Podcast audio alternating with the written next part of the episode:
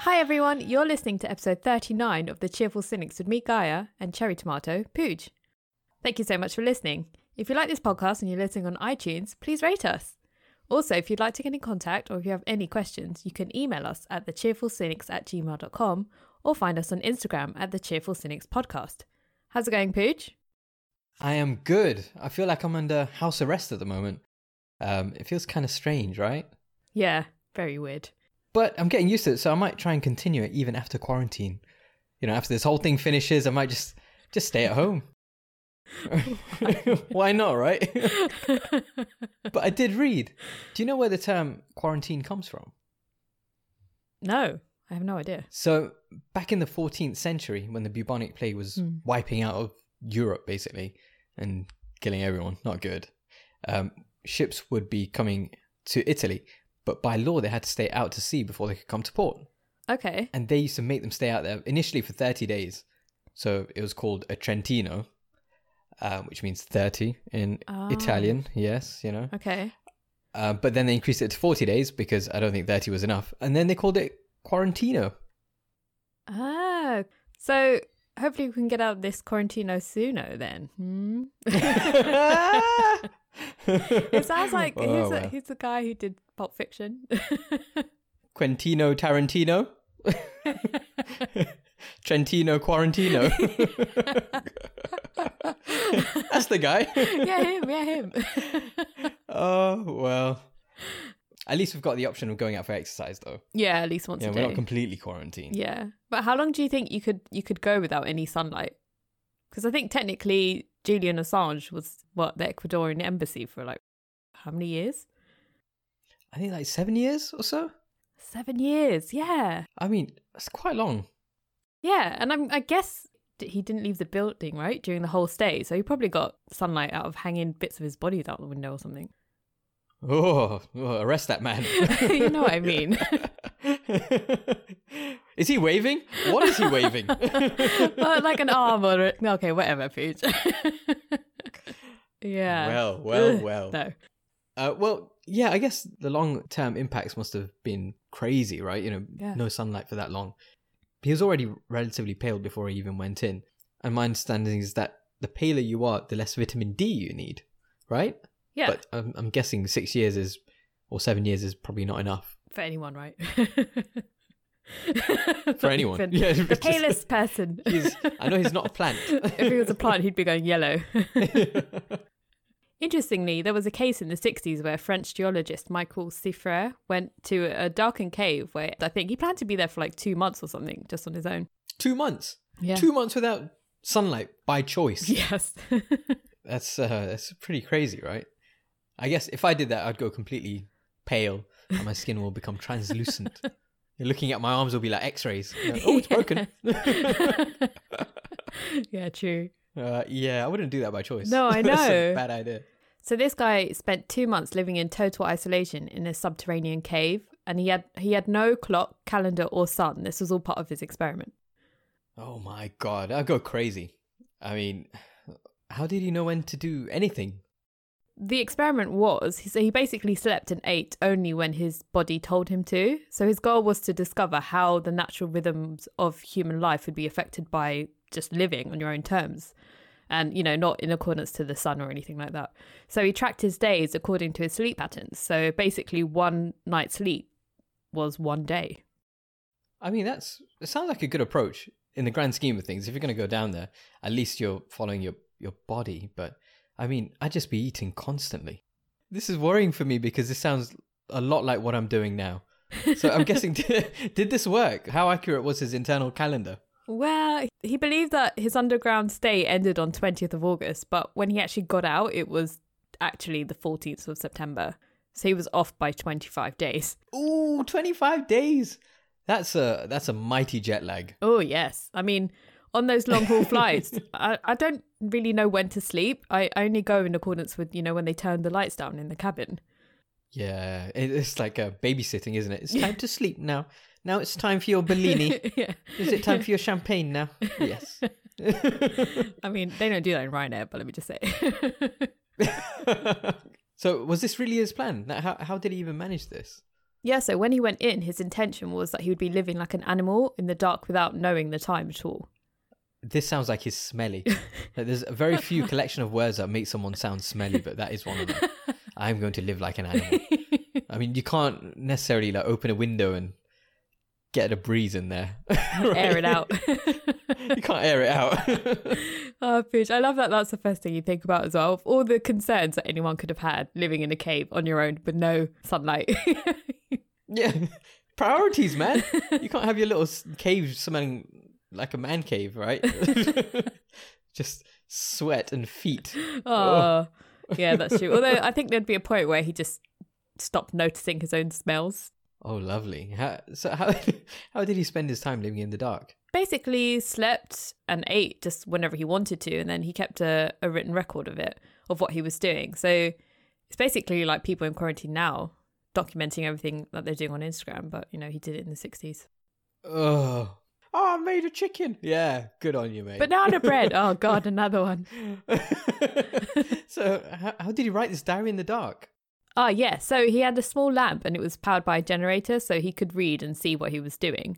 He also had a telephone where he could call his colleagues in the in the outside world, basically. But these guys were under strict instructions not to let him know what day it was or what the time was.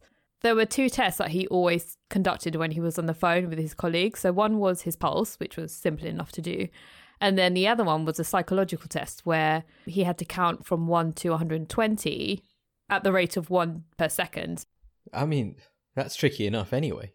It actually took him, I think it was five minutes to count to one hundred twenty. So that's what, five minutes to count two minutes. Oh my God. Uh, yeah, that would that would be annoying for the scientists on the other side. Like, hurry up, mate. I know. I'm getting really annoyed. Come on, man. We don't have all day. Chop, chop. Like, one, two, three. Chop, hurry up. This is why we're not scientists. That would not be a fair experiment. Come on, mate. It's Christmas Day. I want to go home. Yeah. And being on the phone for five minutes, listening to someone count seconds. Oh, uh, mute, mute. Yep. Oh, well, I don't feel so bad being stuck in the comfort of our homes now. You know, I guess our quarantine isn't that bad. Yeah, it's true. What was his cave like?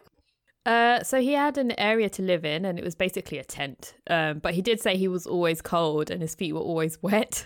Oh, that's, I'd be miserable. That's, dry feet is just one of the, the luxuries of modern existence. I know. He did have a, a ton of books which kept him going though. So that was that was good. There's quite a few photos of him reading in his tent. Was he ripping the pages and... and kind of damping down his feet with them? Yeah, maybe. Oh, my feet are wet. Let me just use another chapter from Charles Dickens. Fancy, you know, I'm, I'm tempted to move into a cave. Um, it sounds like quite the experiment and yeah, quite nice. Quite nice. I wonder if you can get pizza down there. So if it's got a telephone, oh, God. Let's quickly call Papa John's. Pizza, please. But then I guess you don't have an address. I'm at the big hole in the ground. Just chuck it in. Yeah, but also how are you going to get a delivery person to go down into cold, wet and pitch black cave? Yeah, for a, a contactless delivery as well. Mm. I guess, yeah, you got to make your way to the entrance of the cave. That's no fun. Forget it. No, okay, exactly. I'm not going to do it. Undermine the entire experiment. But this is pretty interesting, though. What did they learn? So scientists always believed that the human circadian cycle was exactly twenty-four hours long because, you know, we evolved on the Earth where the day is twenty-four hours long. But this guy's days were, some were as short as six hours and some were as long as forty hours. It just, you know, completely random. That's crazy. So he, his day could be six hours long. Yeah. Well, yeah, because I guess the day ends when he goes to sleep. So, yeah, six hours. I mean, and there were days where he was up for forty hours. Yeah, isn't that crazy? forty hours. Oh, did his body clock ever settle down or was he constantly living like a student? I think it eventually settled down to about twenty-four hours and thirty minutes in a day. So that was his day, twenty-four hours and thirty minutes. He was extremely out of sync with the outside world, so probably no pizzas for him, Pooch. And sorry, we're closed and you cannot have pizza for breakfast, damn it. Yeah. So that's, that's pretty cool though. I mean, one experiment, right? And what I like about this is that he did it on himself as opposed to paying some poor university students and said, here's a bit of money, now jump in the hole. That's true. I mean, we've spoken about some not very nice experiments on this podcast, so it's, it's a nice change to have it self-induced. Yeah, you know, it's like there's some honour to it. I'm guessing you'd never want to do something like this again though, right? Once you've done it, you're like, well, that was fun. Ah, uh, Pooge, no. course he did it again. Why wouldn't you? Oh, he did no. it again ten years later when he attempted the longest experiment on human isolation. So he was aiming for six months on his own this time. Ooh, six months? Yeah. I mean, he must have hated people more than you do, guy. what, what, what the hell happened to him this time round? He's my idol. Although I would skip constantly being cold, wet and in the dark because I couldn't handle that. So you, you don't want to live in a cave? No. Exactly. That's Everything else about the experiment was great. Great, yeah, fine. So apparently the first weeks were okay-ish. He lived on a circadian cycle for about twenty-six hours, so not, not, not too crazy, not too far off the normal twenty-four hours. But then afterwards, his days fluctuated wildly between about twenty-six hours to somewhere as long as fifty hours, Pooch. fifty hours. So damn, it happened again. Yeah, that's a long day. That's a, such a long day. So how did yeah. he not go completely crazy after so long down there? I'll be losing my mind. Uh, yeah, me too. Even like day one, I would have lost my mind. I don't know how he managed this this far. But I think he got to about day seventy-seven and he was losing dexterity in his hands and his, he could barely string a sentence together at this point. Oh no, that's not good. Not good at all. Yeah, it reminds me of when we spoke about Randy Gardner. Oh yeah. That was like episode twenty, twenty-eight. Yeah, I think so. And he stayed up over eleven days with no sleep. And yeah. the same sort of stuff happened. His brain broke. Yeah, exactly. So in this case, Michael eventually called um, his colleagues begging to basically let him out for him to return. It was just so bad. And at that point, he didn't even reach the halfway point, so he didn't really make it. Oh. Yeah, but it's not all bad. He did see a mouse on day one hundred sixty. He did see it. It's not all bad. He saw a rodent. you, know, you know, things are, are not good when it's a good day when you see a rodent. Oh, look, it's a rat. Yeah. Oh, that's definitely going in the diary. So he saw a, a, a rodent. He saw a mouse on day, what is it, one hundred sixty? At one hundred sixty, yeah. Well, good for him, right? Obviously, being desperate for the, the company, he, he began plotting to capture it, but he was unsuccessful. Yeah, that's when you know you've hit a new level of loneliness. I, I know you live on your own, Pooch, so do let me know if you start, you know, befriending rodents or flies. Or... As in, any more than usual? Do you, do you want a fluctuation from what's normal in my household? Yeah. Or just... The base is the five fly friends that you have, but any more than that, Pooch. Okay. No problem. So if I get one more, I'm screwed. I'll let you know. I'll let yeah. you... If I start naming my light bulbs, then we've got a problem. Oh, God, yeah. Oh, dear. I'll keep you posted, although it, it is probably too late anyway. Yeah. But yeah, I do feel kind of quite lucky after hearing about this guy. Because, yeah, it's not too bad because we've got technology. But yeah, exactly. What happened when he emerged? With any like lasting effects? Yeah, so his colleagues came down uh, towards the end of the experiment to kind of stay with him for, I think, like a month. And, and they were running tests with him. He seemed okay. However, he ended up with a permanent squint because his eyes had weakened because, you know, they got so used to the dark. Oh, that's so crazy, right? What a what an mm. interesting human. I'm guessing yeah. after all that is like, okay, I'm not going to do that again. That was a bit crazy. You know, he was making friends with mice. That's probably where I draw the line. Yeah, but also he like evolved. His eyes evolved to the dark in that he got a squint. I mean, what a strange... Did he stop doing these sorts of experiments afterwards? No, he did it one more time. So, you know, third time's the charm. Oh, man. This time it was in France in November nineteen ninety-nine. So he actually tr- brought in the new millennium in the cave. Oh. So he had um, foie gras and champagne. But he was, unfortunately, three and a half days late in celebrating. Three and a half days late? Yeah. Actually, not, not being three days late, but three and a half days. On the wrong day. He's like, Happy New yeah. Millennium! Happy New Year! Woo! Everyone's like hungover over it. That's not all. He also managed to miss his sixty-first birthday while he was underground. Oh, whoops. It's really hard when you have to manage your own calendar. Yeah, exactly. Not good. It's so simple pleasures in life, right? simple, just simple champagne thing. And foie gras. So would you go in a cave, Pooch? Maybe. I feel like you're already in a cave. I'm already in the cave.